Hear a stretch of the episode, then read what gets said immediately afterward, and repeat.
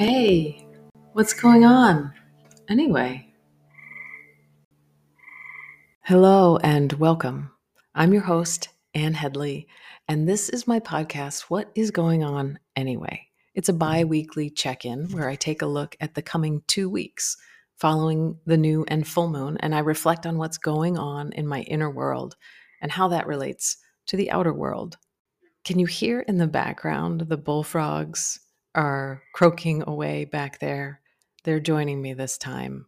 It is the weekend of the long holiday of 4th of July, and I can hear fireworks in the background. And up here in Maine, we've had this unusual weather, which has been foggy, rainy, um, cloudy, overcast and it's gone on for longer than a week. And that starts to make our heads burst a little bit when we expect that we've come to the good weather of the year, like we deserve some lovely, sunny, summery days.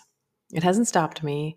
I've been getting in the pool and dunking, even though it's, I'm considering it my cold dip, but it's not all that cold. So often, I think we, and I mean collectively, we are thinking and feeling similar things that waves move through us. I love getting your feedback about what's resonating with you as you listen. And the last time with the new moon and the solstice time, we talked about mending and repair. And I did get a lot of feedback around that, that that was potent, that mending and repair is maybe that's on our minds collectively. I didn't reflect as much around discarding and composting, but composting is on my mind. I have a greenhouse and I get really excited in the spring when food emerges from the ground. Right about now, I've got kale and mustard greens all going to seed in the greenhouse. It's alive with these beautiful yellow flowers that I, I also eat, but mostly it's just overrun. I like to save seeds. So I am doing that, but I only need about six plants for as many seeds as I'd want. Plus, I still have seeds from last year, and I'll have plants going to seed again before the end of the season. And maybe you can guess this about me. Remember the violets in spring that I needed to compost? And in fact, ding, ding, ding, I did compost them. And maybe you relate to this as well it's really hard for me to make the decision to compost perfectly good plants that I just didn't get around to eating. I've been talking about decision making as artistry, and I think some of that requires benevolent forethought. Decision making has to contain a desire for something that we don't yet know. My abundant tomatoes and peppers that I hope for, but that I can't guarantee, for example. Years ago, we gathered acorns and threw them around everywhere, wishing for oak trees nearby. We eventually got this one seedling oak tree in our yard, and we hopefully weeded around it. We even staked it up to grow straight for a few years. Now it's a sturdy teenager and it's producing acorns of its own. It's attracted brown tail moths, which have been abundant in this area in recent years. And if you don't know this creature, they have fuzzy hairs as caterpillars, which is highly irritating to human skin. Most people react with a bad rash that lasts, and if their hairs are breathed in, it can even cause internal irritation. They generally make frolicking about near oak trees an unpleasant experience. The first year we found them in the tree coincided with 2020, and we were in full panic mode about how everything was out to get us. We put on Tyvek suits and respirators and safety glasses and latex gloves and tried to pull off or cut down all the caterpillars. It was sort of this frantic response to what felt like an attack. And every spring since then, I've gone out and I've plucked them off the tree. I have become less concerned about getting the rash because over the past couple of years, the rash has become less severe. I don't know if I'm getting used to it or I'm just better at not getting it, but I can go out just with a gloved hand and pull them off the tree and I'm fine. This year, a phoebe made a nest on the porch next to the oak tree. I plucked a few caterpillars, but I didn't really work that hard at it. And they did go to the top of the tree and they ate a lot of the leaves, but the tree is flourishing. I heard from a friend that phoebes eat brown tail when the brown tail moths are in their moth stage. And I just thought, how wonderful that I can encourage the phoebes and they can grab those caterpillars up high, which I can't reach course, they're not grabbing the caterpillars, they're getting the moth. They're in the moth stage.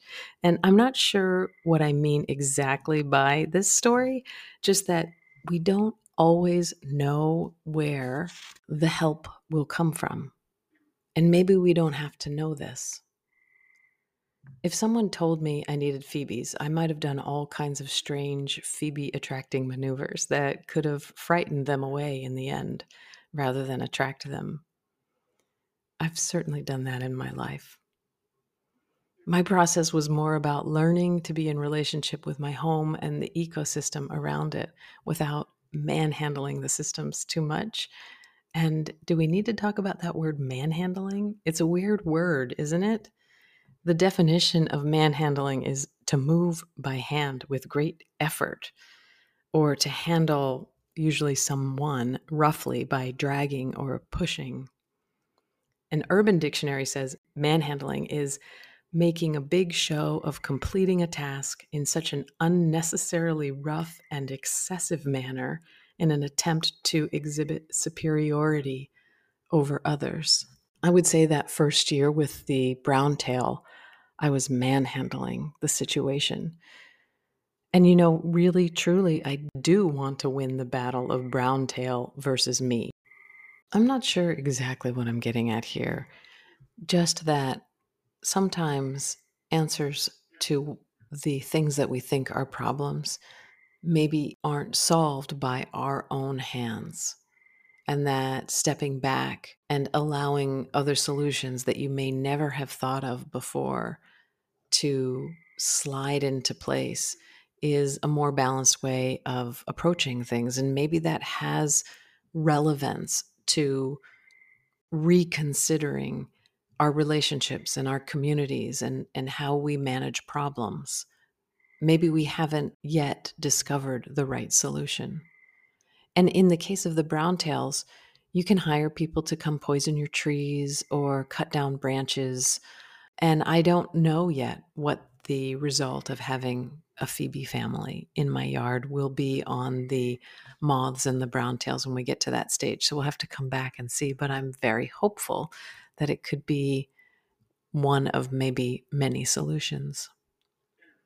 One thing I want to circle back to, I mentioned in the last episode, and that is how to ask a good question. And interestingly, as I did my amateur research this week, which involved asking my therapist how to ask a good question. It seems that asking a good question, like so many things in life, involves having and understanding good boundaries. You know, sometimes we want to ask a question for someone else or to point out to someone else how much righter we are than they. But boundaries actually manage that stuff for us. So it can leave us with a more powerful position from which to ask a question. And what I mean by that is when our boundaries are taking care of ourselves and our feelings so that we have a safe bubble around ourselves, then the questions we ask aren't doing the work of anything other than satisfying our curiosity. You know what I mean by that? Like if you ask a question, why did you load the dishwasher that way? That's not really a curious question. That's more of a provocative question pointing out you know i mean it could be a curious question but often we ask questions like that to point out the mm, feelings that are being unspoken so when our boundaries are taking care of our unresolved thoughts and feelings for us then we don't have to use questions as a way to to jab or hurt or provoke something other than our own inquiry. When we ask from a place of true curiosity with no agenda, we can discover fabulous points of entry to our subject or to our question. I want to make note that history of the I Ching does include answering only yes and no questions, where you would receive a broken line or an unchanging straight line as a yes or no. But it evolved over time to the full hexagram where you've got six lines relating to each other. And those relationships and the combination of those relationships gives you an interpretation for change, for all the different aspects of change involved in life. It's quite beautiful. So, that desire to understand more and the change involved in understanding more how we compare several lines was it became more instructive as an oracle than just yes and no. And that's why it's advised to steer away from yes and no questions because they don't give you that field of inquiry that's so potent for our curiosity. If you just think about the straight line and the unbroken line as the creative force and the receptive force, it takes you pretty quickly into the story of procreation and the creation of human life and the connection of the sperm and the egg, which forms the midline of the body. And if you look at embryology, you can see that the first division of the zygote becomes the midline of the spine. I wish I had something to point to. I might be able to find a video that I can link in the show notes. I'm, I'm going to see if I can do that. So that you can see how the very first division of the zygote, which becomes the embryo, that first cellular division is the midline of the spine, and everything develops outward from that. So that's sort of like that first line of creation. And the space around that is the reception, making space for the division of those cells, is the receptive. And really, what else is there but creativity and a space to hold that creativity.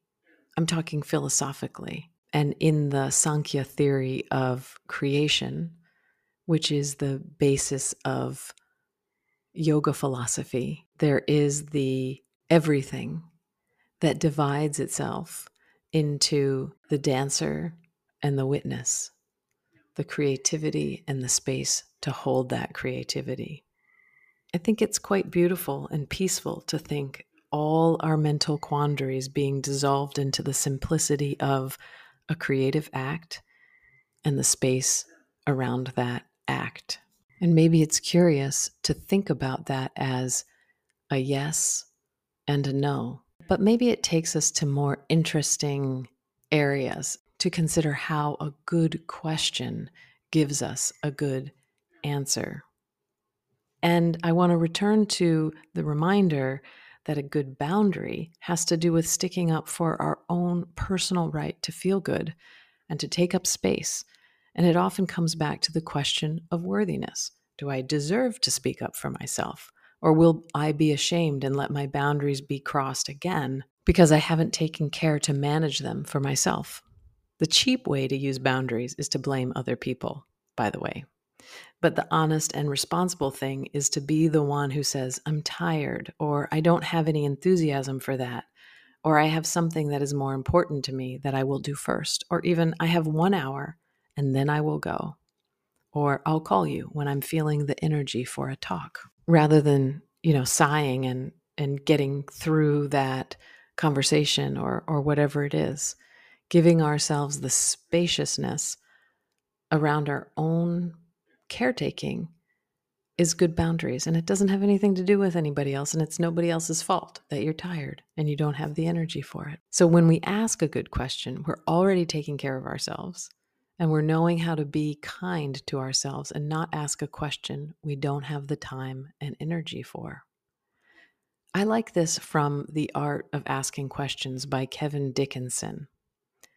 A right question is any question that enlivens you, comes from a place of honest curiosity, and helps you to organize your thinking around what you don't know.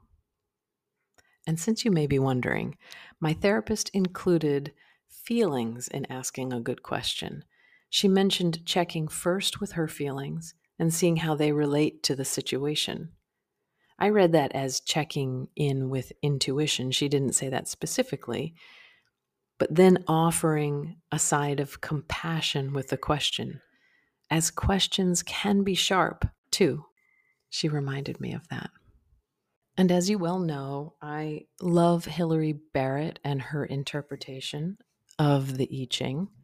And she says this there are no rules about what to ask, but some questions work better than others, making it easier for you to interpret the response.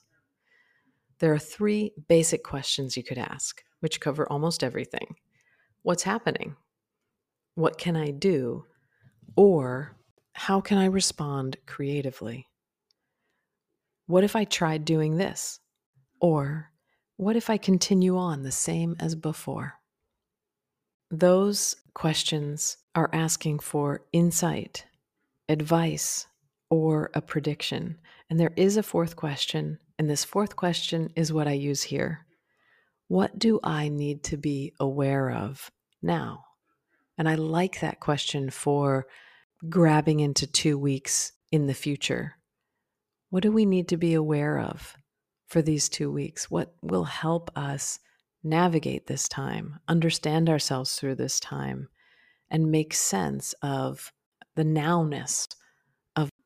And so we ask the oracle, what do we need to be aware of now for this full moon and for the two weeks after it? What can we know about this time? What will help us understand and make the best use of this opportunity of now? And the hexagram that we receive is 22, beauty. It can also be known as adorning. Adorning describes your situation in terms of its outward appearance. You can deal with it by decorating, beautifying, and embellishing the way things are presented. Gosh, doesn't it feel like, at least that's what it feels like in Maine, in the northern hemisphere, as we go into summer, things are just getting beautiful up here. This builds up intrinsic value. Be elegant, be brilliant, display your valor. Think of this as a festive marriage procession. Let the way you present yourself signal the changes in your life. This is pleasing to the spirits. Through it, they will give you success, effective power, and the capacity to bring the situation to maturity. Be flexible and adapt to what presents itself to be done. Have a place to go. Impose a direction on things that brings profit and insight. Are you getting this sense of, of some of your ideas focusing towards a goal? I am. I don't really want to talk about that right now and take the time to talk about that. But I can feel things starting to coalesce around some of the ideas and the thoughts and the creativity that I've been involved in in the past 3 years. And so that sense of adorning, of beauty, of letting things be decorated for that purpose of having somewhere to go. That makes sense to me. Beings cannot come together without a new way to unite. Accept this and use the energy of adorning. This means beautifying things. I mean, the simplest way to think about that is bring some flowers inside, bring some nature indoors, and let your space be beautiful because of the natural environment around us. Once again, we have a hexagram moving to seven, which is the army. And it seems to point to me that we're meant to do this together, that we're not in it alone. Is there a way to beautify something in community?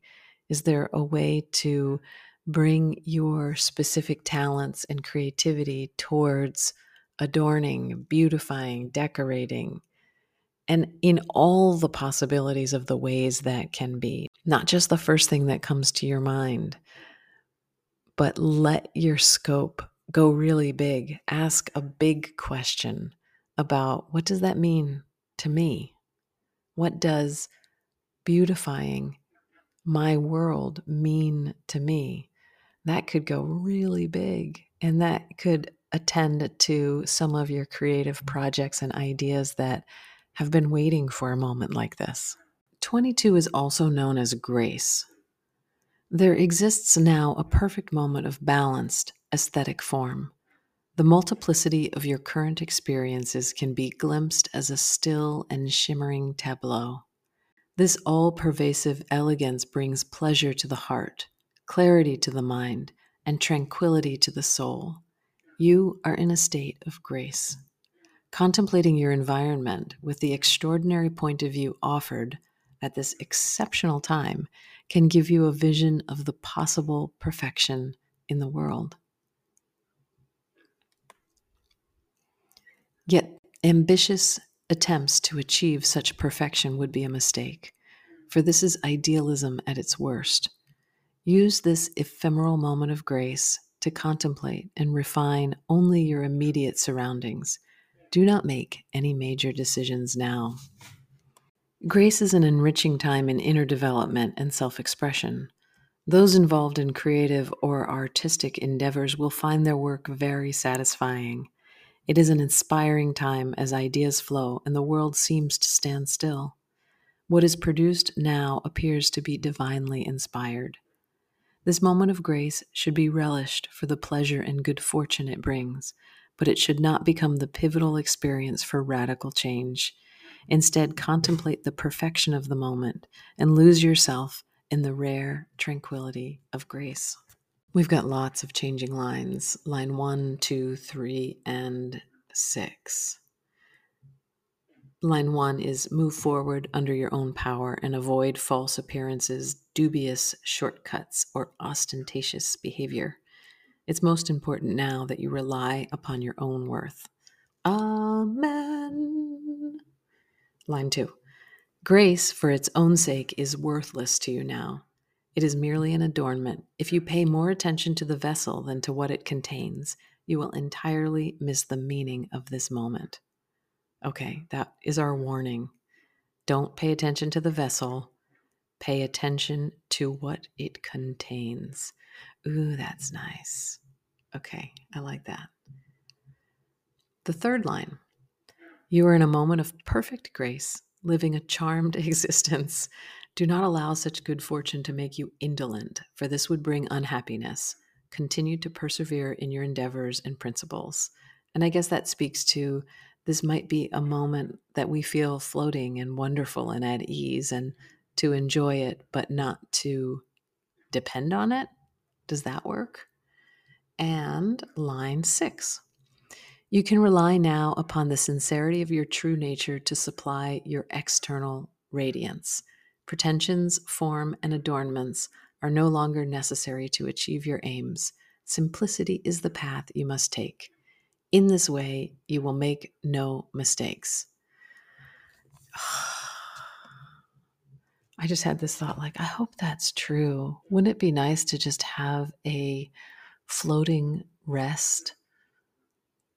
I know I just want to rest all the time, but I still feel like I could use a moment of the sensation of feeling wonderful in my body, floating down the river, and the weather's perfect, and the bugs leave me alone, and just a moment of grace sounds really wonderful to me right now.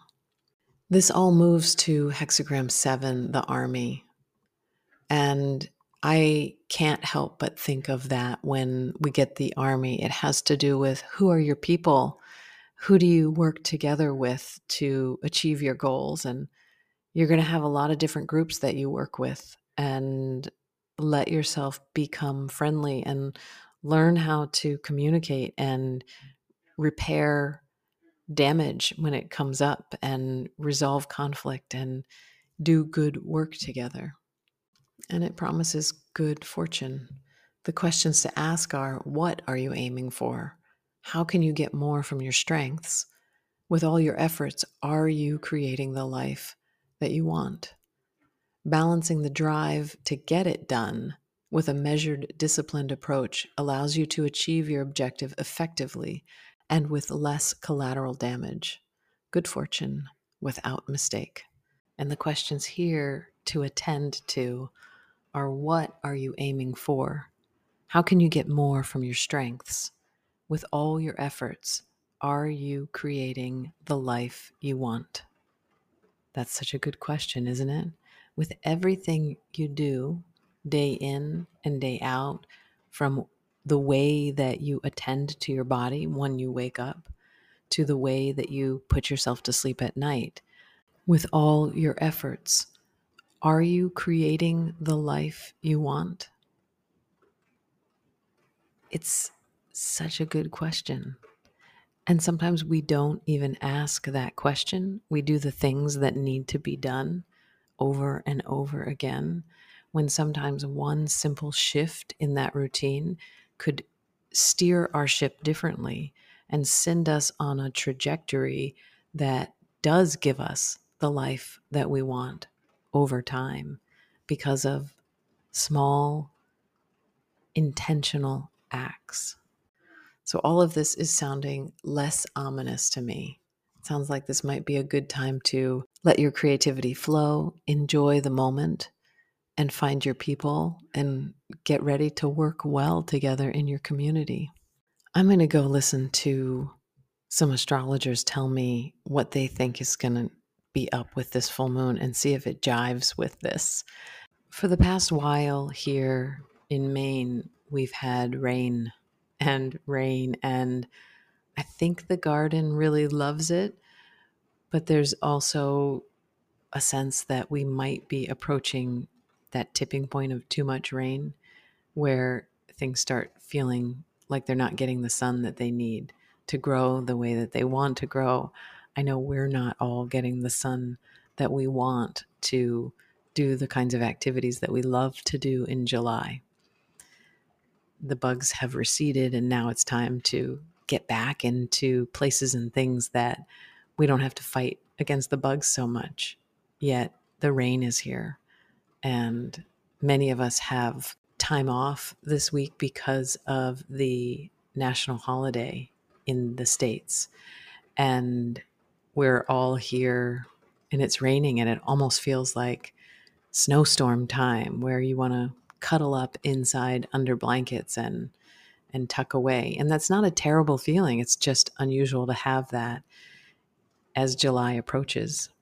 And I wanted a little bit more guidance here, and I pulled an animal spirit card from The Wild Unknown by Kim Krans and got Bat.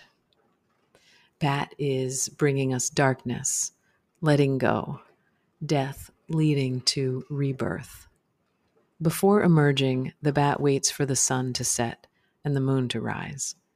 In the darkness, it can see all that was invisible in the daylight hours. The bat is a master of the subtle senses, of the underlying forces that cause some things to prosper and others to fade. The bat card shows up to signify the ending of a chapter, the closing of a door. The bat comes swiftly, encouraging us to move on. In just a few hours, a new day dawns no more lingering in the past. Well, okay, Bat. I mean, this is interesting as we pass solstice time. We're coming to drawing darkness back in. The days are getting shorter again, even though it's still this luxurious summertime here in the northern hemisphere. But the bat and the letting go. I wrote a poem about bats I haven't read it to you, I hope. I hope I'm not reading you the same things over and over again. But I'm going to read you that poem about the bats. This is from a few years ago now. I call it Bat Poem. When the bats came, I had been sitting alone, contemplating or considering whether the pain had really gone. She has been the constant visitor every day, aching my heart, throbbing like a flu in my spine. Each morning, like a visitor greeting me with tea. I inhale with relief. Wait. Damn. It's still there. This pain flu has lasted six months. I can feel it when I listen. A symptom of divorce. I probably won't die from it.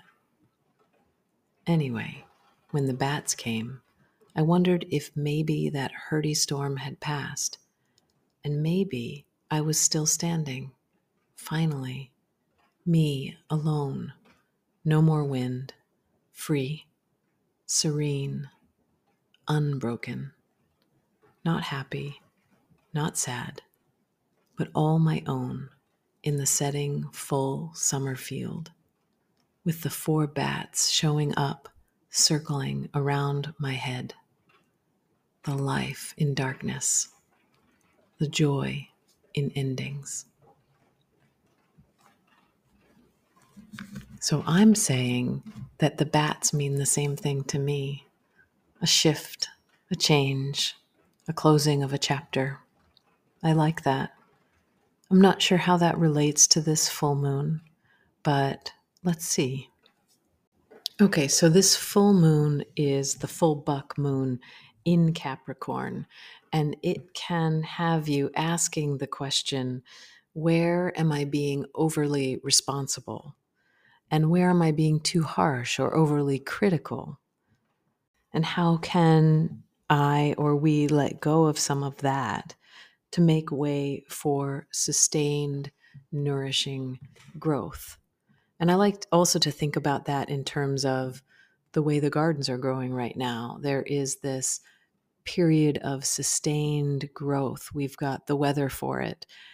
And so, can we make space and nourish that in ourselves too? This period of sustained growth and coupled with our hexagram for beauty and grace that gives us this opportunity to relish the abundance of that feeling of growth that's slow. We're not getting the results of it right now. We're just watching the beauty of the the unfurling. And this is directly mm. from Chani. What does it feel like to think about long-term sustainable pleasure and abundance? and to be able to actually put in practice what it means to slow down and relish in the things that feel lovely. And I like that for us. Apparently, I don't know much about it, but apparently, some of the astrology coming our way in July is going to be a little maybe more challenging or maybe more exciting, maybe more dramatic. And so perhaps this first week of this full moon, we can go slow, relish the abundance of nourishing growth, and prepare ourselves for what is to come. The hexagrams are telling us to enjoy beauty and to prepare for the gathering. The army points to gathering the people that are on your side to create the kind of world that you're looking for. So, gathering your own inner forces, but letting that resonate with people who may want to work on projects with you or partner with you in, in learning communities and that sort of thing. That's the way I'm taking it. Okay, some of the things I can gather from different sources of um, future predicting astrologers out there is that what we're looking at, something about Pluto. Look, this is not where you're going to get your best information, not from me, but that we might see some systems of government falling apart as we have been watching in different various ways um, since the pandemic and and probably before, but it's been really noticeable to me since then, and that we may be seeing some unraveling of that. Maybe that's what the astrology is talking about. I'm not so interested in that. What I'm interested in in is as maybe some older systems are falling apart or aren't working for us, what is it that we are creating together? And not necessarily on a huge scale, but what is it that we're creating in our inner circles? How are we bringing our people together and what is the intention behind that? And I'm talking about like family gatherings. How are you doing that in a way that's bringing truth and integrity and healing into those circles and your friend circles and the ways that you use those connections to make the world a better place? So let the healing be right inside you.